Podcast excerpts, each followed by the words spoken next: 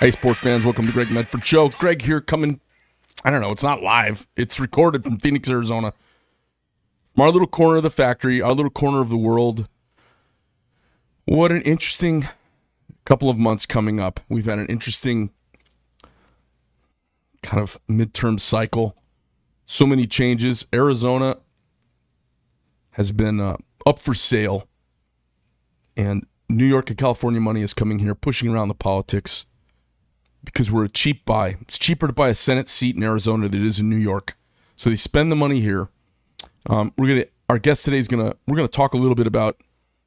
I want to talk about some of the influence behind the scenes that's messing up our state politics. Chances are, unless you live in all, very few places in the United States, you have the same thing going on in your state, whether or not you know it. We want to talk about a little bit about that, and we're gonna we're gonna um, I don't know if you guys remember this, but Johnny Carson used to do a thing called the Amazing Carnac. He would hold up a card over his head and he would ask questions and then just open them up and answer them. Oh, look at that, Ed! You wouldn't believe it. So we're to do our own version of the Amazing Carnac today, uh, and see if we can divine a little bit of what we think is coming down the pipe. So uh, it has been. I know uh, you have one part of the country we have a couple of things going on because they coincide. It gets confusing. We have the, uh, as Thomas Sowell calls it, the hillbilly culture of America and this collegiate culture of America in contretemps to one another, clashing. We've got the college snooty kids and we got the hardworking folks are, are at odds with one another. The two sides of the railroad track. And, and the truth is, we probably both can't exist without one another, so we kind of need each other. But there's been an awful lot of stone casting going on. Um, and this is the result of uh, three generations of class warfare. Um, we've got a strange thing in our country going on where a huge portion of the country thinks our last election wasn't clear and uh, fair and clean, and and also lost. So unfortunately, when those two things happen at the same time, it steals the gravity of the argument when you're on the losing end. If you win and you say, "Hey, this wasn't a fair election, we won," um, that makes the record skip and scratches, and everybody goes, "What the hell? That they're the winner. Why would they ever say that?" We've seen that in sports over the years. We've seen it with athletes where they go, "Yeah, we shouldn't have won that. We got a bad call on that. That that shouldn't happen." Yeah, I know we won the Super Bowl, but eh, that wasn't a good call. But be, because the loser is the one making the, the call out, it's easy to just say, oh, they've got sour. They're bad losers. So we've got half the country right now pretty disenfranchised about how the election went down, not because the guy lost, because there's too much information that it didn't go right. And then we've got the other half holding their hands up saying, don't look behind the curtain. It was the cleanest, best election ever. More people voted. It was awesome but we don't want to have any voter IDs. You can't inspect anything. We don't want to audit anything, and you're uh, a bunch of lunatic, unhinged liars. So that's kind of what's going on. It's really bizarre.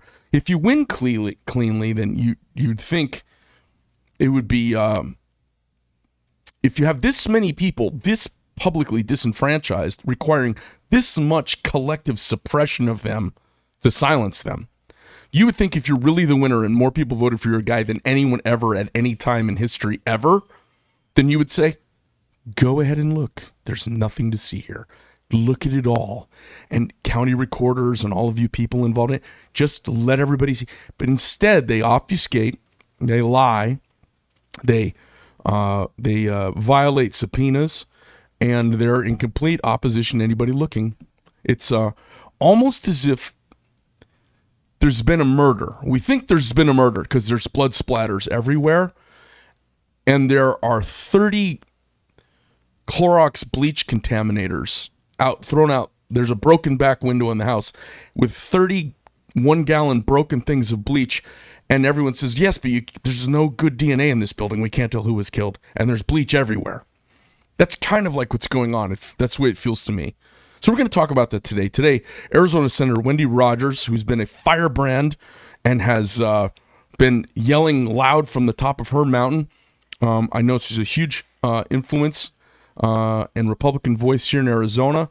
I know she's uh, liked very much by uh, President Donald Trump. I know she's been a great fundraiser, and it's our privilege to have her again in the studio today. Thanks for being here. Thanks for having me, Greg. It's an honor. Um, last time I saw you, we both were we walked in the Trump rally up in Prescott at the same time. You saw him yesterday, right? Yes. How'd it Uh, go? Sunday. Actually. Sunday. How'd it go? It was fabulous. It was hot. Um, I got over 250 of my supporters in uh, to the expedited entry, which was wonderful to be able to do because I represent a rural district, four different counties that are not Maricopa County. So a lot of good people were able to attend, and uh, I was honored to talk to him privately, and he gave me a very nice shout out, and it's just very um, invigorating, and and it buoys us up. We really needed him to come out here, especially to support Blake Masters and Kari Lake. You know, it's fascinating. I sat in a very small group of uh, Republican, um, kind of, I'm going to say, people with their hands attempting to be on the Republican Party rudder. And uh, in this meeting, there was this open dialogue about how him showing up at this point after the primaries is a negative, and him showing up is a de-influence, and him showing up is a polarizer that spooks away independence. Um, and I had somebody in the in the in the this group of six people say that there was data on that. They'd seen polling on that. What are your thoughts on his involvement? I mean, I know you guys are. I know obviously you're a huge supporter. I'm a gigantic supporter as well. What are your thoughts on his involvement at this point after the midterms, when there's typically that tack back towards trying to gather up that center swing vote? That's old school thinking. Mm-hmm. Independents and even weak Democrats, soft Democrats, want to see resolve. They want to see backbone.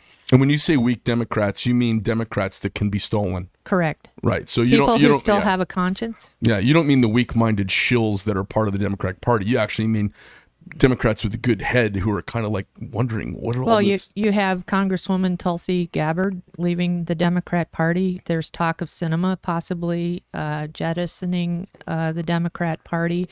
So those are just two little um, indicators.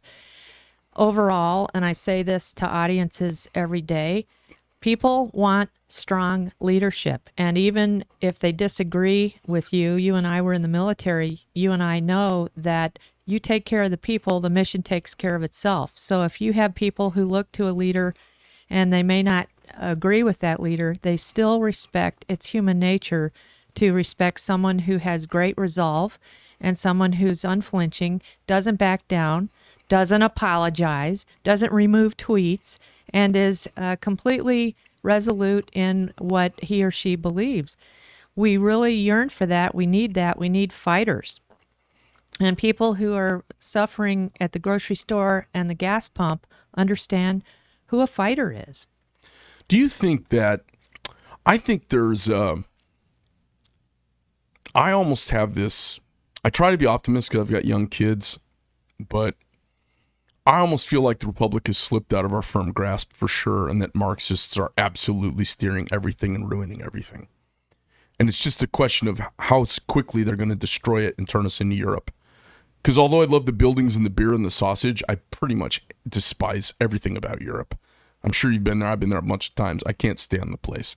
I hate the rules. I hate the everything about the place. I hate it. I love the buildings and, but uh, to me, it's just Western civilization gone amok. And I know why we left there, and risked falling off the end of a flat world to get here. I know why we left. It's still the same. I feel like there is a weakness that's permeated our culture that makes me sick to my stomach. And um, do you think people are recognizing, as much as they didn't like Orange Bad Man, do you think they're, do you think people are beginning to realize that he was covered? Tre- I mean, we know, you and I know, he was covered wrong. He was treated wrong. They twisted everything. We've never seen a wholesale collusion of the press and left to tear down a leader of the United States ever, and he still was a badass. They ran his ass out of town. Do you think the American public knows that? I think they're starting to wake up. I think it's more than 50% who know that the election was stolen. And really, to your uh, larger point at the beginning there, when you said essentially this is an assault on Western civilization globally, I would agree. And yes, we are weakened and we are complacent, not only Americans, but other Western uh, Democrat societies. And uh, this is what it comes down to because I have people approach me every day. Don't Senator Rogers, don't you get discouraged? Look at how things have devolved so quickly. And I tell them we have to vote. By the way, on election day. Refrain from voting early. Refrain from mailing in your ballot because then they know how much to cheat by on election day. So please uh, soldier up and get in line with your sealed ballot in your back pocket. We, my husband and I, will drive to Flagstaff to do that. And if they say, Wendy Rogers, you voted already. What? No, I didn't then you step aside and you call the sheriff and you say your identity was stolen. It's an identity theft issue. Now, I put this out to many audiences across my northern Arizona area, and newspapers have made fun of me for it, but you know what? Greg, I don't care. The word is getting out. The word is getting out to the voters that they need to be cognizant of this, and the word is getting out to the election officials that we are cognizant of it.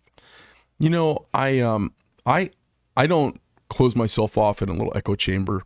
I was educated in the Northeast. I've been around liberals my whole life. I'm super comfy with them. Bill Maher doesn't threaten me. Um, he's actually funny sometimes.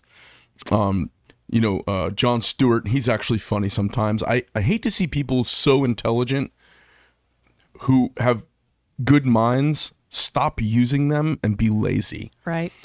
And I saw a rip uh, that he did, and he's done a lot of them. He's been a leftist firebrand for years. You know, he he calls himself. He goes, he goes. You know, I'm a left coast Jew with a Jew left coast audience. Of course, I'm liberal. When, you know, he says that out loud. I'm quoting him. And I've listened to him for years and been entertained on and off from time to time. But I heard a characterization. He said something the other day, and it just struck me. He says, "New rule: if you run for office in America, you should love America." You should love what we stand for in our Constitution. And he goes down through this entire list of stuff where I'm going, yes. Oh my God, is he getting ready? Oh, and then he says, so, and then he starts talking about Republicans, how we don't love the Constitution, how we don't love America, how we don't support our troops. And it just was one thing. And I, and I was sitting there going, what kooky alternative universe is this guy in? And then he goes to um, destroy Mark. Um, uh, run for um, Secretary of State, Finchem. Mark Finchem. Good He- friend of mine. He goes to rip Mark Finchem apart, and I had just done a, you know, I had just been at Jim Lamon's uh, right. uh, thing that he had for Mark, you know, just a couple days before it, or maybe it was the same night, and he characterized Mark Finchem in a way that made him just seem like a wackadoodle kook ball. And I've sat and talked with Mark at length, besides being on the show, with his cybersecurity background, law enforcement background, and all that. He's like the perfect guy, perfect place, Perfect. perfect time. You know, he's not some school board PTA member running for Secretary of State who knows nothing about security. Right. He's a guy who's been dealing with criminals and digital in, a bad intent for a long time. Um, he makes more sense and is more knowledgeable about what's happened.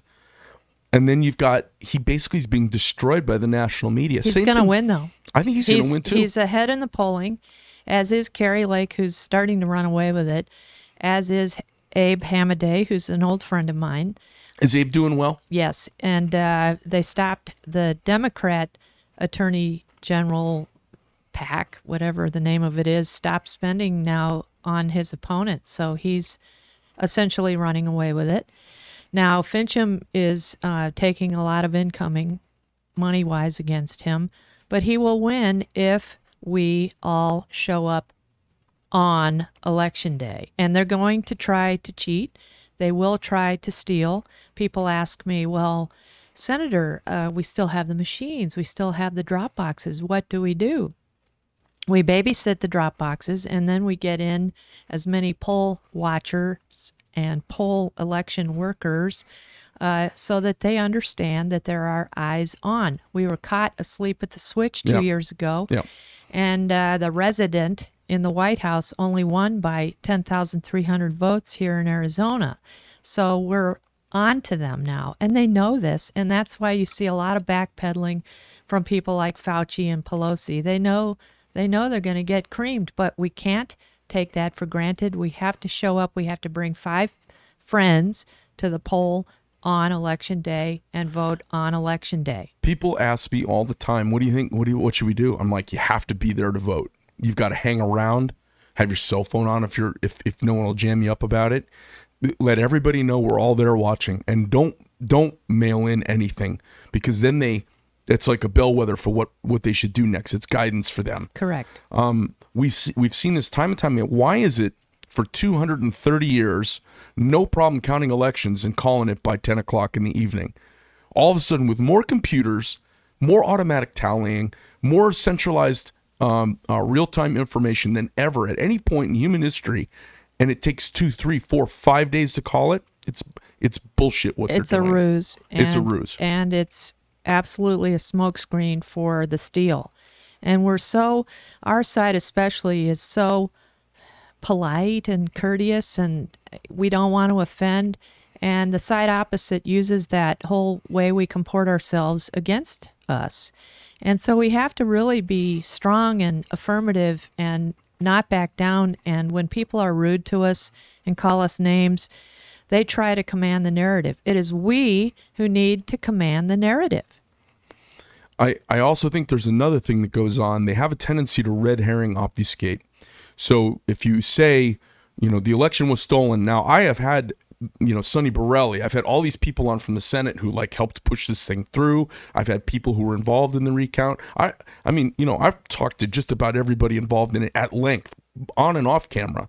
I've heard so much evidence, it's astounding.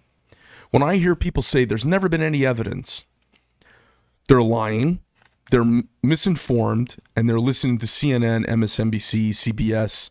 They're listening to this mainstream media that has head its head in the sand about this. It- Yeah. Because Right. if you ask your average person, do you believe Charles Manson killed all those folks? Uh, Everybody goes, yeah, yeah. Of course he did. It was a trial. We knew it. What proof? What evidence?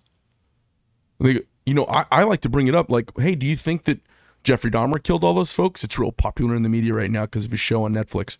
Do you think he did it? Okay, what evidence do you have? Well, because they convicted him. Okay, a lot of people have been convicted. There's been all kinds of cases now. There's tons of evidence.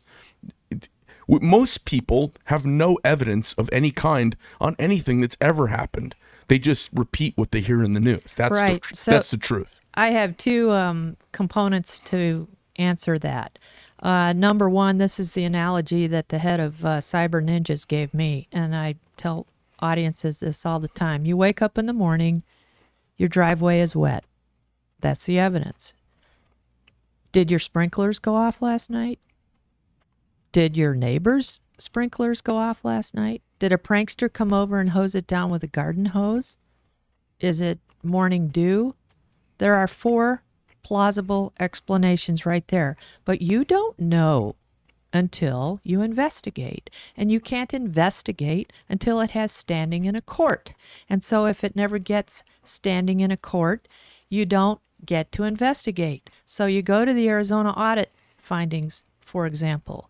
We put that in a nice, neat package with a bow on it, gave it to Brnovich, who did virtually nothing with it and intentionally did nothing with it because I guess he was running for U.S. Senate and didn't want to uh, uh, upset the apple cart. Now, what you have are Abe Hamadeh and Kari Lake both together saying, when we both are elected, we will dive into the Arizona audit findings and we will find out what happened in 2020 because we cannot move forward to repair what we need to repair until we find out what happened in 2020. And I will be leading in a leading role in the government committee in the Senate when we take uh, the oath in January uh, to do the repair and restore election integrity. And as a state, we're the youngest of the 48 states. We're state 48.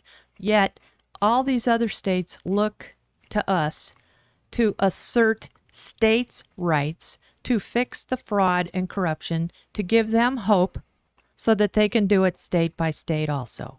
That's the only way we're going to get our country I back. think it's the I think we're the domino that has to turn Yes. so that Pennsylvania, Michigan, Ohio, Georgia.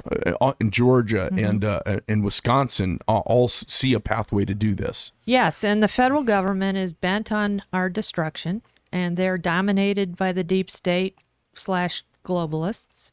And so it is up to us. We have a lot of them in Arizona too. Uh, thankfully, Kari was elected, but did you notice who was aligned against her in the primary? The true colors showed, and it and it was very revealing. I knocked five thousand doors this time around to get reelected because I had new territory to cover since redistricting had occurred, and uh, what was real interesting to me was when I would knock doors, they'd say, "Well, we see all these ads against." Kari Lake, she needs to go up on TV. And I would tell them she doesn't have the money. She's doing events. She's not uber wealthy. Her opponent is. She married a 90 some year old guy and has all this money. I think Kari Lake was outspent at least five to one, if not by more. They were spending a million dollars a week against her. And I said, but look who's aligned supporting her opponent. And then when Governor Ducey supported her opponent, that was it. People were really uh, waking up and seeing the writing on the wall as to who was supporting her opponent and who she was. And then she won. You know, I think back a little bit to the Middle Ages and the the reigning the prevailing opinion on the universe was this geocentric Catholic view of the world where the whole universe revolved around planet Earth. And it was the thing. And you could get burned at the stake for saying otherwise because they saw it as an emblematic undermining of the church's place in our lives. I see the same thing kind of going on. The people who were opposing that, you know, um, the information, Tycho Brahe, and the people who began to shift away from this geocentric view of the universe more to the way the universe actually is now that we know, they were lunatics burned at the stake. I'm not saying Tycho Brahe was, but there, everybody who was saying that, I mean, you could lose your state sanction and be thrown in prison. It's that right now because people like you are considered i mean a lot, look the left calls you a lunatic mm-hmm. the left calls mark a lunatic the left calls me a racist lunatic the stories in the i mean i'm a, Oh, I'm I- that too. i'm a nobody and i do this show and and have a small following and there's been stories on me because of abe where they were you know like how could you support racist white supremacist greg medford and his obscure racist lunatic show? Just for saying like uh, the observe here's what we're seeing like this doesn't feel right. Something's off. We're a lunatic fringe racist um i mean have you been called a racist by anybody? Oh, sure. it, it's banana it's bizarre and uh and and i have to remind people constantly um if your name gets brought up and someone is kind of centrist or mainstream they have a very different opinion of you than i did having sat with you and I have to, you know, I have to tell them, I say, hey, listen, you know, the people saying the truth when the conventional wisdom is wrong have always been called lunatics. Right. Um, but the conventional wisdom is so wrong. How do you not feel it in the air? It's so wrong right now. well. I would argue that it's not the conventional wisdom. It's not necessarily the majority. It's a minority that has a very big mouthpiece. I agree. And so we have these alternate platforms like yours, like Steve Bannon, like Stu Peters, and these other platforms that I follow, that I'm on. And Kari Lake and I have talked a lot about this over the past many months. Finchem and I, Abe and I, and uh, to some extent Blake Masters and I. And so, um, I I just let all of that run off like water off a duck's back. I don't really let it concern me. I just continue uh, to get the truth out. Um, I'm interestingly now going to be returning to the Arizona Senate in a much sort of different position. I was under assault for two years. They censured me. They tried to expel me since you and I last visited. And that was a real illustration of how much control the Democrats had, even though they were in the minority, and then how much control they could assert over uh, the the weak Republicans. I I've you know, and the other thing I I've seen behind closed doors now with groups of Republicans, um, Republicans have lost their way and there's a split within the party. Yes. and there was there's what I would call the Trumpians and the Country Club Republicans, and the Country Club Republicans have always been easy to kind of make fun of. The Democrats have played class warfare for you know generations, poking fun at the square, uh, kind of Protestant, uh, conservative Republican country club types because they're easy to make fun of.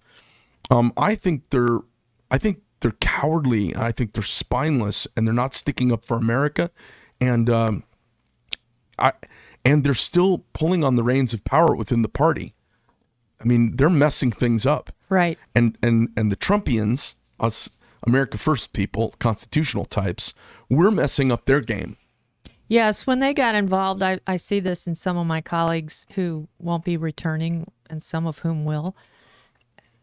When they got involved and became state uh, representatives or state senators, I think times were different. Uh, 10, 12 years ago, it was sort of a, uh, postscript to their professional lives. It was a way for them to kind of stay involved, and it was interesting. Well, now it's a fight. And even our daughter in law asked me a few months ago, she said, When I first met you, uh, when I married into the family 12 years ago, you weren't like you are now. And I said, Things aren't like they were then. Okay. I'm now in a position where this is all hands on deck. This is a fight. I will not back down. And it's the landscape has changed and it has devolved very rapidly. It's it's very alarming. I was asked this morning, or no, uh, at the rally by um, Christina Bobb. Actually, she said when you got these bills passed this last session, where uh, you can't have transgender operation on a kid under 18 and uh, we can't have men in women's sports. Did you ever think senator you'd be voting on bills like this? And i said not in my wildest dreams. And she said and what about these people who come to the committee to testify? I mean did you ever think you would be seeing people advocating for these kinds of things? And i said i never even thought i'd be talking about these kinds of things, especially when President Trump, in every one of his speeches, says, we have to restore parental rights. Can you believe it, audience, that I'm even having to say restore parental rights? Right. You know, most people think they're going to go there and we're going to talk about funding for roads and we're going to talk about, you know, this classic discussion between Democrats and Right. Republicans was how much are we going to spend on school? How much are we going to spend on roads? How much are we going to be involved or uninvolved in the goings on of our ports and our electricity and our power generation? Like real stuff. And now We do do that too. It, it, it, but nobody even knows what's going on. Oh, well, let on. me tell you about the budget. So, the last week of the session, we ended, and I want to talk to you about the night of June 24th on the insurrection, the night of 7,000 rioters outside the Arizona Senate trying to uh, create mayhem and break into our Senate. I'll get to that in a minute. But we uh, voted on the budget a few nights before that, and these last few nights always go really late. And the budget isn't just one vote, it's like eight or 10 little sub bills. And all this hoopla about how it was a bipartisan budget and all these people came together. Well, bipartisan means Democrat, okay? Just clue. And um, I had a what you would call a crisis of conscience, and I decided I was going to vote against the budget because it was full of pork and it was out of control. And so when we began to press the proverbial uh, red button or green button at our uh, workstation on the floor, I began voting no on each little component. And my colleagues began to yell at me in a audible whisper, "What are you doing? This is the budget. You're voting no on the budget." And I just ignored that and I kept voting no. Finally, after about the third one, and by the way, only two other Republicans and I voted no on the budget. And the other one of the two was uh, Michelle Ugenti Rita, who is seated next to me from Scottsdale. And after about the third heckling session, she looked up at all of the guys, it was all guys, and she said, she's being a conservative. Leave her alone. I mean, it was kind of ironic. You know, I had to have a fellow conservative stick up for me. And uh, after it was all said and done, two of them pulled me aside to scold me and tell me this, that, and the other, and how bad I was. And, and I just listened. I was uh, polite, but I wasn't going to argue about it.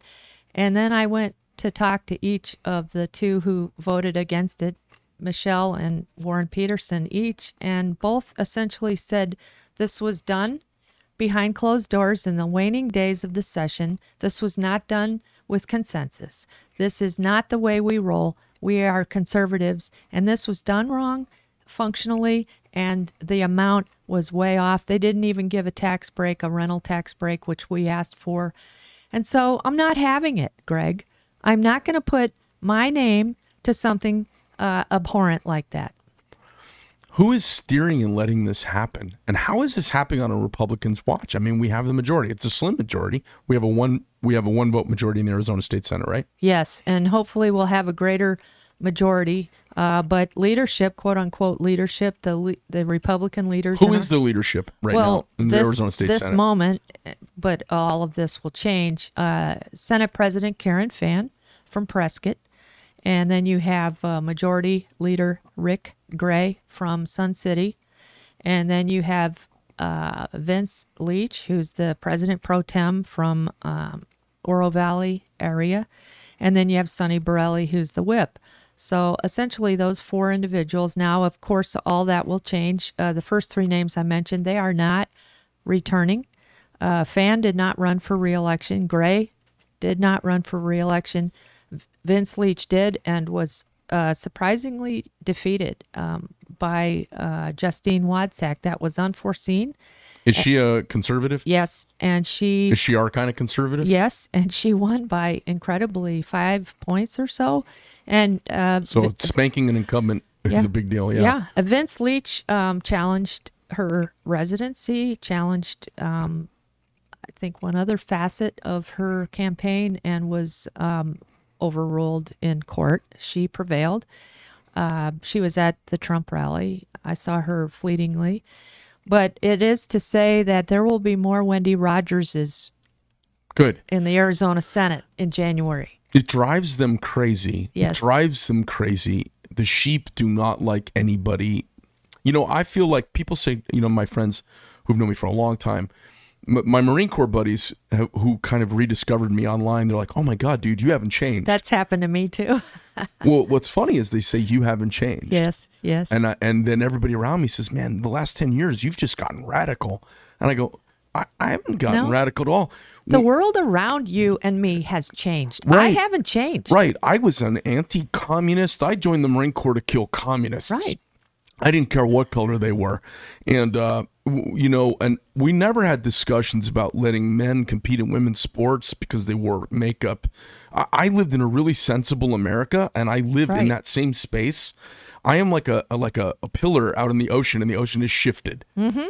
I feel like I also how how how has it become radical that I don't want to have six year olds telling their parents they're of the different gender and the school advocates for them to do drug oriented therapy on their bodies. it's uh, child abuse and Uh, it's un- big money. It's real big money. My husband and I were discussing this this morning. I said, "Wow, I've awakened to a small fact here. The transgender uh, movement is all about money and uh, medical facilities making money. But uh, I don't know if you saw this. This is a very interesting little insight. I think I read this morning or yesterday." So, with the selective service system, mm-hmm. a, a male, a U.S.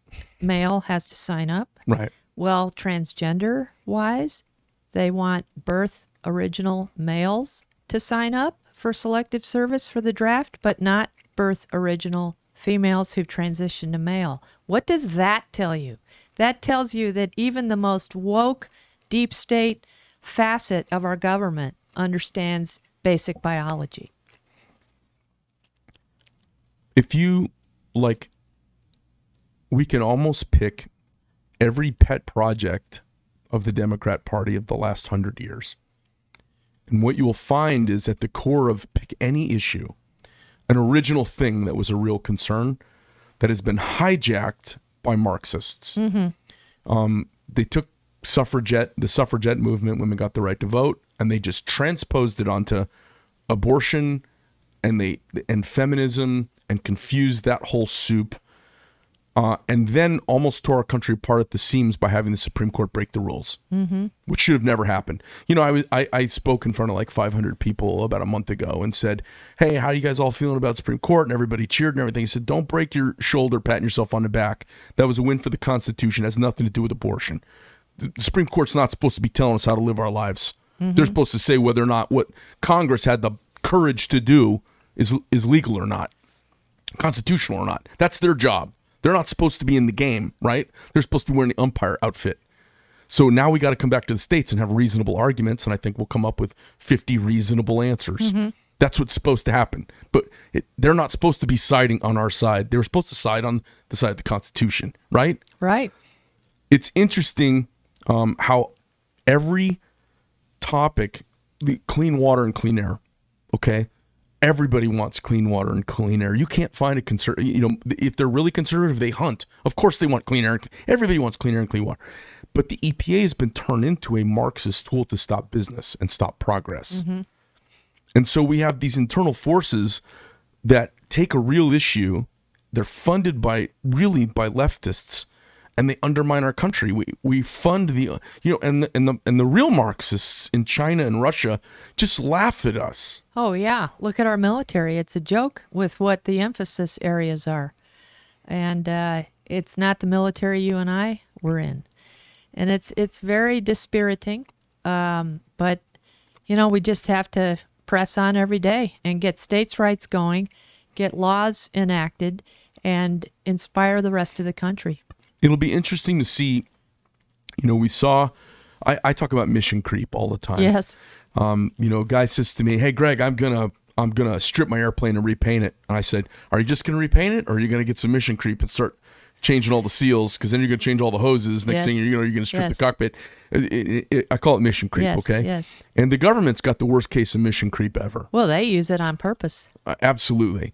Um, it, it'll be interesting to see because what we saw with Roe v. Wade in 72, I guess, right, is we've seen them use that Supreme Court intervention to bolster, bolden, and overreach in, in the courts, defend massive violations in the Constitution, constitutional overreach uh, from the federal authority beyond the pale, and they've used the precedent of Roe v. Wade to.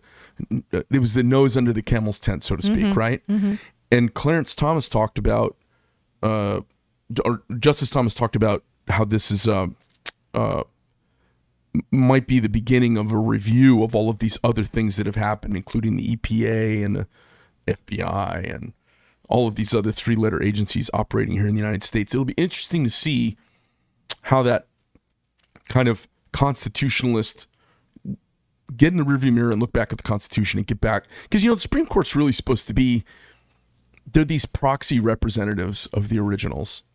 They're supposed to be standing on this quiet document over time mm-hmm. that is like the keel of our ship that keeps us not just tacking left and right. It, it'd be curious to see what gets unspooled because I think about the mining projects that have been parked in this state under EPA review for 20 years, 30 years, 40 years, not happening. Big enterprises that would, I mean, you know this, you're a senator from a rural part of the state. Yes. How much would $30,000, $60,000, $80,000 a year jobs raise rural parts of this state? Yes. It would change the face of our state Right. these in the middle of nowhere these mining projects that have been stopped by this leftist agenda we can't make our own batteries we can't make our own circuit boards we can't make our own guidance systems for our missiles and that's all being made in china now Right. because they've got no problem pulling chromium and nickel and molybdenum out of the ground because they don't have to battle an epa to do it Well, and speaking of China um, promulgating the fentanyl crisis across our border with uh, the Mexican drug cartels carrying it across uh, northern Arizona, I've just been showcasing the Navajo County Sheriff's Office and the absolute uh, superior work they're doing interdicting fentanyl along I 40. And I went and visited the sheriff and his sergeant, who has one of two dogs that are trained to uh, detect fentanyl. And he sent me a Who's pic- the sheriff up there? Clouse, David Clouse, Okay. and he's a Democrat, but it's But he's irrelevant. doing the job. He's great, and uh, we're in very close touch. And uh, they had these two dogs, one of whom I met and saw uh, two weekends ago. I went up there and interviewed them. It's on my social media for six minutes, and then he sent me a text yesterday, and he said, "Senator, this is what the dog Zoltan." Dog's name is Zoltan. yeah, Perfect. Uh, uh, alerted on yesterday, and this is what he alerted on a week ago, and this is enough to kill. I think it was three and a half million people, and it's staggering. And the lives that they've managed to save on a one by one basis, yet conversely, the lives that have been lost. This is Navajo County. Okay, so the fentanyl's gotten all the way up to I 40, and then they are able to many times detect some kind of aberrant behavior, pull the vehicle over, and then the dog alerts. It's not to say how much uh, leaks through that they don't catch Gotta be lots. a lot. The, the vast majority. But what they catch is enough to kill Tucson every week. So, um, I was down right on the border with Mexico uh, on a ranch for a guy running for Congress. Just went down to you know do a speech thing and kind of warm up the crowd. And we're right on the border with Mexico, and right across the border in Mexico, there's this kind of hill, and they and up on the hill is a little encampment, I'm sure. and the cartels use it as a forward uh, observation post, looking over the border, Right. telling everybody with radios where the cops are to avoid. While we're there, on the way into this ranch, there's um, border patrol has got vehicles pulled over, and they've got, you know, they have like these giant plastic garbage bags that look like baled hay full of drugs, mm-hmm. and they've got them pulled out, leaned up, and and the people they pull over just you know get out and scatter when they pull them over. It's like whack a mole down there. It's Yes. madness what's going on. The so only- we're right by the bed- border, and there's just like a it was like a hatchback Ford, and it had uh, you know like hundreds of pounds of drugs in it, just sitting out on the side of the road. It's I mean It's in real bizarre. time it was Eh, bizarre. And the only answer is going to be to elect Kari Lake and Abe Hamadeh and uh, build the wall and put the National Guard down there. And uh, that they're going to run into possible uh, obstruction of that. And so we're talking about backups to the backup on that.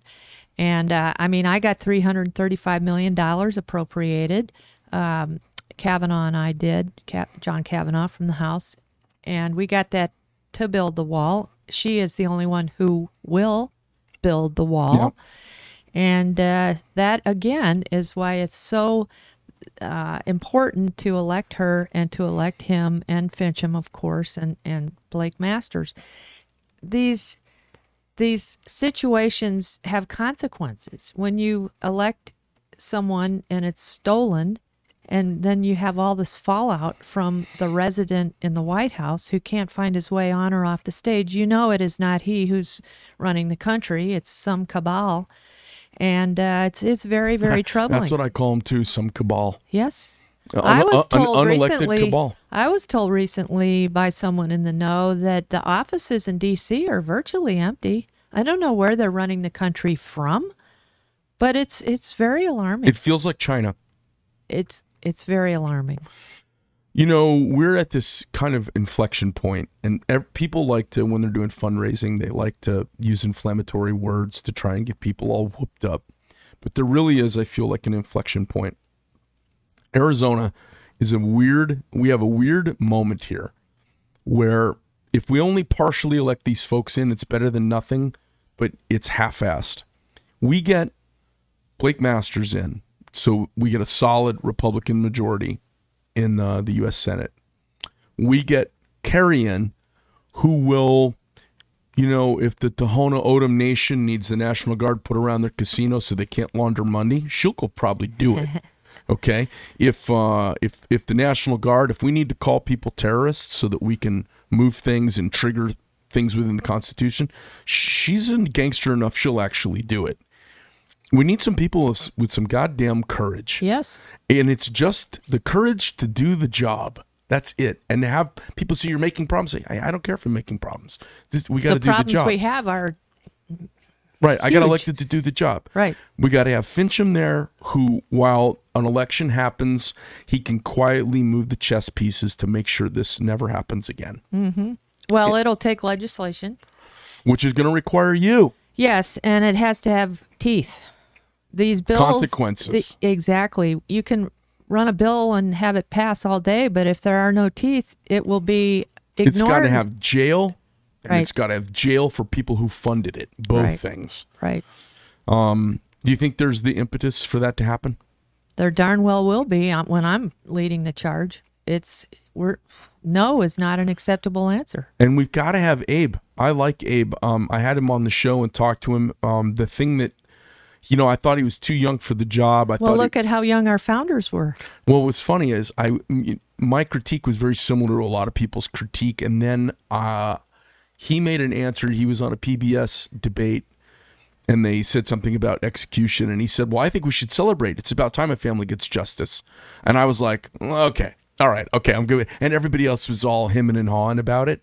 I said, "Fantastic. That's exactly right. The criminal justice system needs to actually administer justice." Well, he's served in combat. He's an army officer. Uh, he- his parents immigrated from the Middle East. Yeah. He gets it, and uh, there are no holds barred with him. And I've known him, as I said, for ten years, and so he's just a, a tenacious bulldog. He's whip smart. He and Blake are the kinds of America First leaders we need of that generation, who are unflinching, who are uh, battle tested. And you know, people ask me, "Oh, you are you hardened?" I go, "No, I'm battle tested. I mean, I served 20 years in the military. Now that I look back on it, I never really thought about it then. But when there were very few women piloting airplanes, Yeah. and um, raised a family. We have six grandkids. Uh, we owned a business for 23 years. There were some hard times during those years where we were, uh, you know, really having to pinch pennies to to make ends meet. And so all of those experiences add up to uh, how I can be resolute and give back. These guys um, are younger than I, obviously, but have had fantastic world experience and are very mature, very smart, and understand and are incisive to know what needs to be done. Well, Blake's definitely, you know, uh, he, he actually wasn't my first choice, but um, he's absolutely got my voice going forward. And I honestly, I think it is a big storm. It, you know, you're doing it at the Arizona state level. It is a big pressure cooker at the national level in Washington. And very few people, other than Blake, understand the onerous uh, overreach of big tech. That is his area of expertise. He does his own web hosting, his own web uh, content, and so forth, which is uh, a small window into his smarts. You know, he's written uh, a book, um, but he's also a dad of three little kids who were, by the way, so cute. During the rally, I was in the second row. I mean, I almost was in the first row. There was no one in front of me except Mike Lindell and Blake Masters' three little kids playing in the dirt. I mean, down in the dirt, digging holes. It was hilarious. And Mike Lindell kept looking at them, thinking, I could tell what he was thinking. Should I get them out of the dirt? Nah. Yeah, let 'em play. Let them play, you know. These three little kids were, and then they go down and see daddy and mommy, and then they come back and play in the dirt. I mean, we have little grandkids, so we just thought it was hilarious. Let them eat dirt that builds up their immunity, right? And, eh, you know, it was just so natural. There we all were, just rooting on our president and being who we are. We're the 48th state. And it was 90 degrees, but we thought it was not that hot because it's fall. Um, so if we are able to get, you know, what we don't want to have happen is we don't want to have a Democrat attorney general in there challenging everything that Kari does. Oh, she's a mess. And they pulled her funding. Good. The Democrats did. I mean, we really need to have a clean sweep at the state level so that we can enact some toothy stuff to lead the nation because Yes. we get the chance. You know, the, one of the things about a, let's just say lightly populist, not as uh, uh, is about Arizona. I've always called us a cowtown state. We're not an influential, trend-setting pop state like the coasts are, and neither is the rest of the country. But it gives us this unique opportunity to change the tone. We could change the tone in the whole country by yanking it back really quickly, enacting toothy legislation that spooks leftists, and uh, it would give hope and backbone, hopefully, to every m- marginal or borderline Republican and, and senator to do the right thing around this country. And that's called moving the Overton window. That means moving the needle of political acceptability. And the left has radically moved that leftward uh, quicker than we, Unbelievably fast. I mean, we just were asleep. We were not cognizant. And now we play defense, which is not the best position to be in. But if we are awake and aware, as many of us are, and unflinching and resolute to do it, we move it back little by little. I think there's a, you know, leftists and there are things that they want.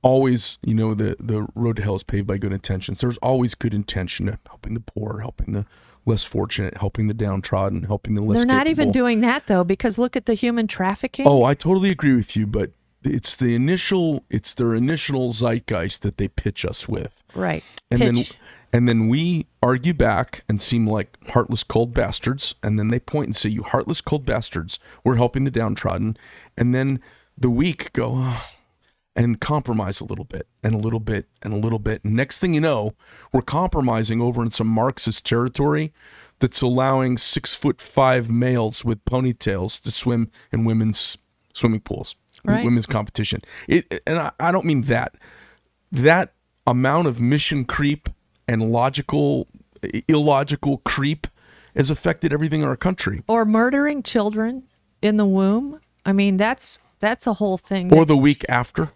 Yes. The week just- after they're out of the womb? Heinous. it's bizarre it's evil.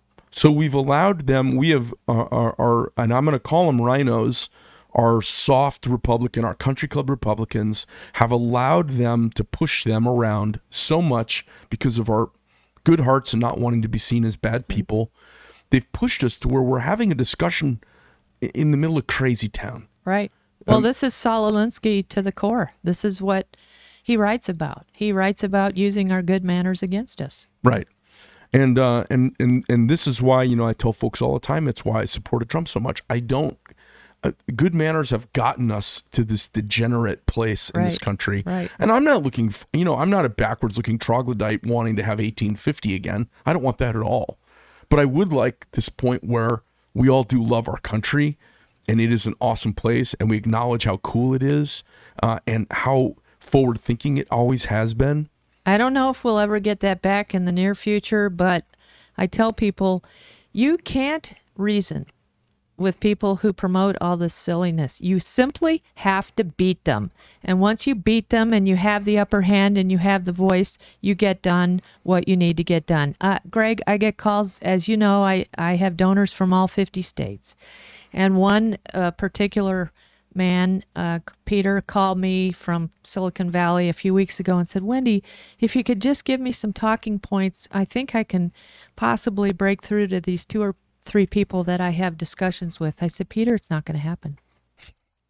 You simply need to donate to candidates who you know can win, and then we must win. There's only way. There's no way you're going to convince them. And then people ask me, how can these Democrats vote for complete loony candidates? And I go, they do it to justify to themselves that they haven't lost their minds. And they completely ignore the facts. They completely ignore what's happening. And they vote because they have to tell themselves that they're still right. I find a lot of times we're having two discussions. I find a lot of times we're having a fact discussion, Right. and they're having a political discussion. Uh, emotional. Yeah, It's all emotional. and and so everything you say falls on deaf ears. And it, I mean, they can they they believe crazy things that are not borne out. Okay, it is natural if you are wealthy.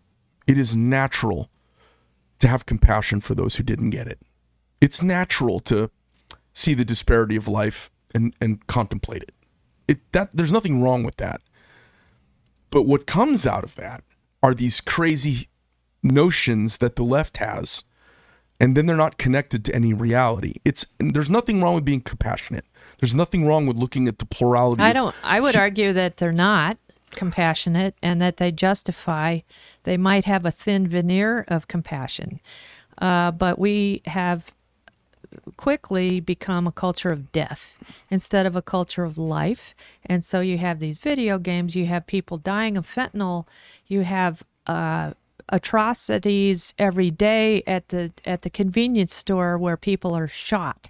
You have uh, mass transportation um, um, trains, trams where people are beat up.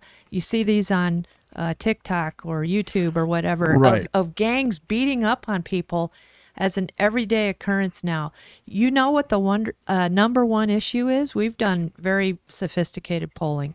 The number one issue is support for law enforcement. People want to feel safe again. Right. They do not feel across all party lines. Yes. it's fascinating. What I was getting at is there's um, uh, the initial arguing point intellectually that leftists make that is destroying the country is we have to have this equal justice system. Yes. They stop looking at the facts and they just go with it.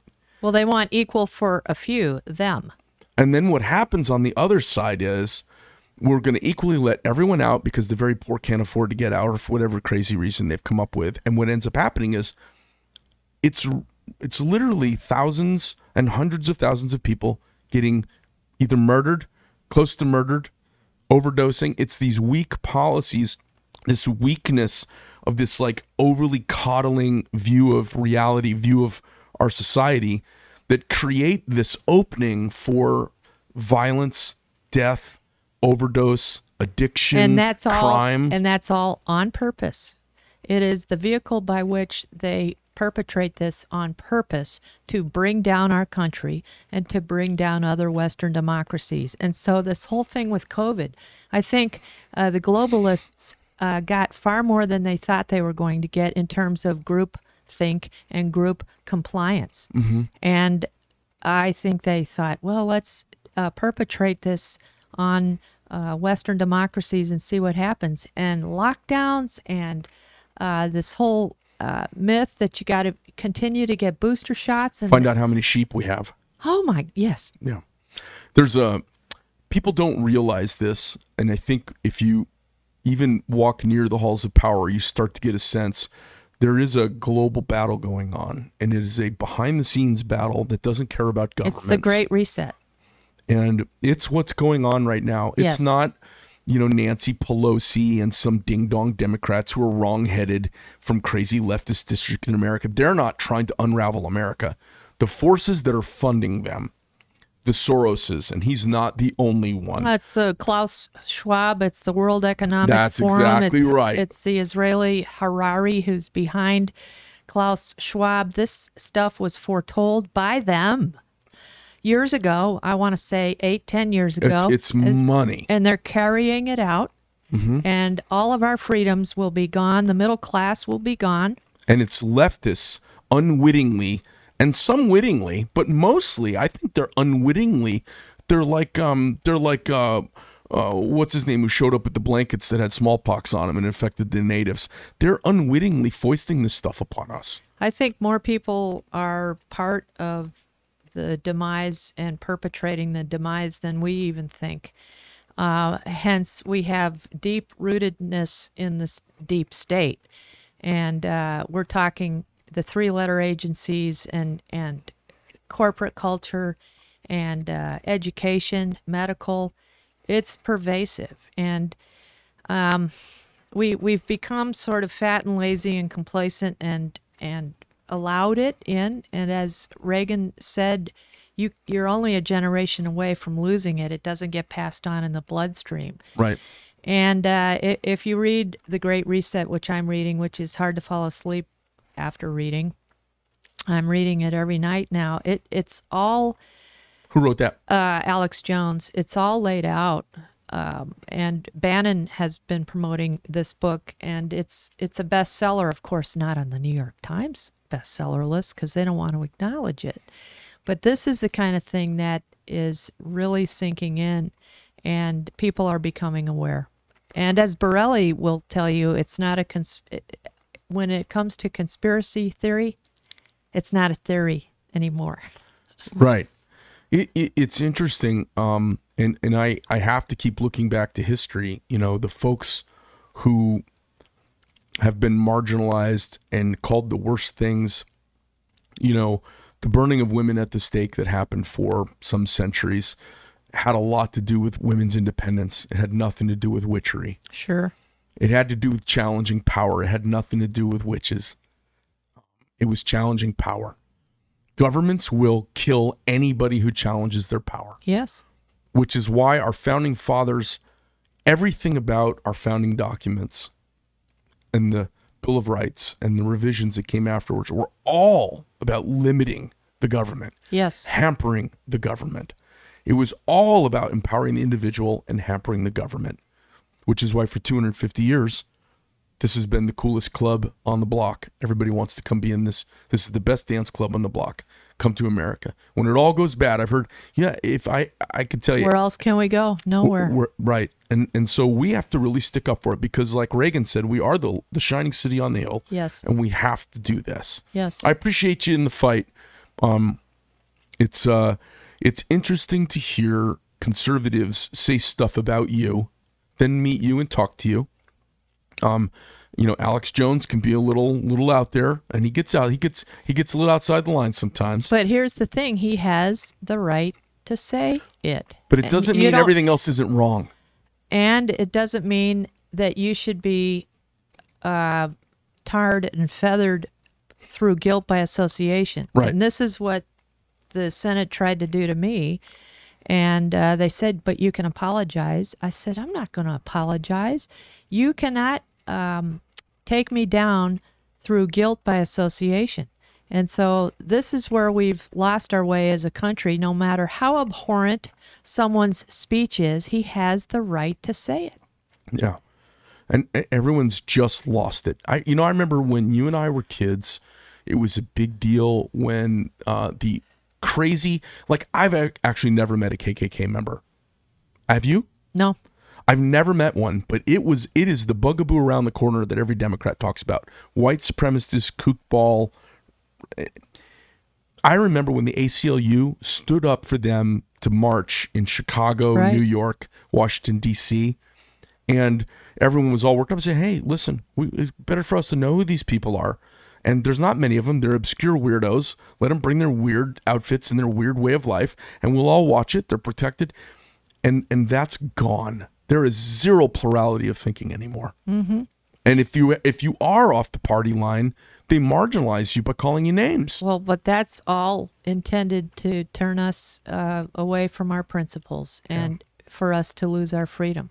And even when you just shuddered at the mention of Alex Jones, again, he still has the right to say it. Of course, and he um, is is not somebody I, I know personally. I know a lot of famous people personally, uh, but what he's writing is are very salient points, and so we have to really be discerning and vigilant and open minded. And this is why they tried to silence me uh, at the Senate because I will say that everyone has the right to free speech yeah. It seems and and it shouldn't be i have to argue the point like um they say well you know you're you're you're this label or that label. Prove otherwise. I don't have to prove otherwise. I don't have to prove that i like some certain uh you know the old saying when we were in school well i have black friends. Remember that saying? And how um, duplicitous that was how silly sounding that was. But Right. that is what the left wants you to try to they want you to have that conversation with them they want to steer you onto their ground i'm not going to have that conversation right. it's about free speech and the right to say whatever one And you got a right to be wrong. yes Yeah. But it's really important. You know, if only half of what Alex Jones says is right, it's spooky. it's it's alarming Uh, and there are a lot of folks making a, doing a lot of hollering if you poke your nose behind the curtain at what's going on in this country, make you sick to your stomach, and it could make you seem it could radicalize you. It could radicalize you and make you a, a hostile patriot because to see something you truly loved and thought was so great for so long being so sullied um it, it you know like i'm We've- not a hostile we've patriot Trusted. We've been so trusting, and this is what uh, the globalists play upon. Mm-hmm. Again, it's our good manners. It's our trust in institutions, and now there is so much wrong with our institutions. They're not trustworthy anymore. So then, as you say, it's easy to lose heart, and it's easy to think that all is lost, but we can restore trust in institutions. We can restore trust in our legislatures, uh, but we have to be very forceful about it. it's um it's uh, challenging because nobody minded when i was a radical willing to pick up arms when i went in the military and i'm still exactly the same way Right. I'm I'm exactly the same. I haven't changed. Well, and, and I'm still pointed in the same enemy, Right. enemy's direction. I point me in the enemy's direction. That's where I am pointed. My polarity automatically. I don't know if it's my hillbilly culture. I point right towards the bad doers. It just so happens there's a lot of them here Yes. domestically. Well, and as I'm fond of saying publicly, I don't work for the governor. I don't work for the Senate president. I don't work for my colleagues. I don't work for lobbyists. I work for my constituents. And my constituents reelected me in the primary by nearly 20 points against another uh, senator who had far more year, many more years than I in the legislature. And it's because they know that I fight and because they know what I stand for and that I don't back down. And um, I, if I may say, that's kind of rare. And so um, I'm unapologetic, and they know that when they meet me, I, Borrelli actually, and I were in the elevator about three weeks before we uh, adjourned for for the year, and this lobbyist, I can't even remember who it was, but he was in the elevator with us. It was three of us in this small elevator at the office, and he goes, "You're Wendy Rogers." I said, "Yes, I don't have horns growing out of my head, you know. They think I'm just this this little whirling dervish. I don't know what they think, but I I don't care. I don't take money from lobbyists. All of my donations are private citizens, which I don't think any other politician can say. And as you alluded to uh, several minutes ago, I do fundraise vigorously. And that's because I'm a target and Soros and his minions are after me. And so I'm going to jolly well command the narrative. And I'm going to talk about the issues that my constituents want me to fight for. And they expect me to go to Phoenix and represent them. And they're very plugged in and they're very um, arguably uh, demanding. And I like that. Awesome. Well, um, is there anything else you'd like to chat about before we wrap it up today? Well, real quick, on the 24th of June, our last night in session, there were 7,000 protesters outside the Arizona Senate. And a lot of this didn't make the news. It did Never some- even heard anything about it. Oh my gosh. They so what tried were they to ki- protesting? uh, Roe versus Wade overturned, and they tried to kick the door in. We had to be evacuated to the basement. Uh, DPS tear gassed them. It's all on my wendyrogers.org website, the timeline 25 June, the day after. And it's really an amazing story because we carry in the Arizona Senate is a member you can carry. Same way with the Arizona House, State House. And if they had gotten in, DPS was there ready for loaded for bear and would not have let them in without a fight. If they had gotten in, it would have been a bloodbath. And uh, we went to the basement. We came back up because they, but for the presence of mind of two of the security guards who put little pins in the bottom of the glass doors to keep them from getting bashed in, uh, we could have had a real problem. And anyway, we came back upstairs and we finished the business by one in the morning. That was the last night. We passed two really big bills the ESA bill, uh, Empowerment Scholarship Accounts, school voucher equivalent. Right. Uh, and we passed the water bill, which was a, a very actual bipartisan good bill. And um, uh, I was proud to be an Arizonan. I was proud to be in a legislature that was not going to open the door like on January 6th and let the bad guys in, that uh, we stood strong and we finished the people's business. And hats off to law enforcement. Hats off to DPS. Hats off to our Senate security. These guys kept cool, told us where to go. No one really had a problem or became unglued or anything. And they kept these spoiled brats out of our uh, Senate building. This was in at nighttime. This was like eight, nine o'clock at night. Right. And uh, yet, That's pitchfork pitchfork behavior. yes. And Mob- there's mob. one there's one great snippet. If you look on wendyrogers.org on the 25th of June, I have a, a continuum of about four little snippets of film, one of which is DPS shooting a projectile of tear gas out of the old uh, old Capitol building, which is at the top of the courtyard. And I thought it was just classic because it came out of the old Capitol. It was DPS being unafraid to do what it had to do and made all the all the cockroaches run. You know, I, we're just not putting up with it. Good. I uh I'm sick I'm sick of law enforcement not disobeying illegal directives from mayors. Yeah. I'm sick of the cowardice of this country. Yes. It makes me sick. Well, that's why we need leaders like an Attorney General Abe Hamadeh who won't let mayors go rogue. And it's we, the legislature, who create uh, bills and laws, but it is Abe who will enforce them and the governor who will enforce them. Yeah, I think it's uh we have a chance to be the first domino in a really important kind of take back America. Absolutely. Uh, if we get uh, an attorney general who will support and communicate and coordinate with a governor who will support and communicate with the secretary of state yes. um, and and a and a and a Senate majority uh, led by a changeover out of Arizona, I think that would just be icing on the damn cake. Yes. and it might uh, erase some of the shame I collectively felt in 2020 when my friends from around the nation started texting me and wonder what the hell happened here Yes. in Arizona. It Well, would- we still wonder, yeah, we still wonder. and we need to find out. Yeah, I agree with you. We must find out. So if people can follow me, I'm on all the platforms. Wendy Rogers AZ at Wendy Rogers AZ.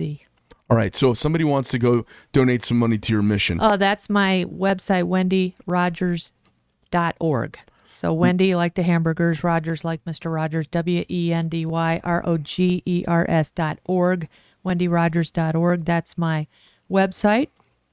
And then, of course, as I said, I'm on Truth Social, Gab, Gettr, Rumble, uh, still Facebook and Twitter uh, at Wendy Rogers AZ. Pleasure having you, and thanks very much for being here. Semper Fi, my friend. Oh, thank you. All right, sports fans, that's the show. Um, you will not find many places where you can do a deep dive and hear mm, the inner workings and behind the scene machinations that go on to kind of stir up this tumultuous mess we call the Republic.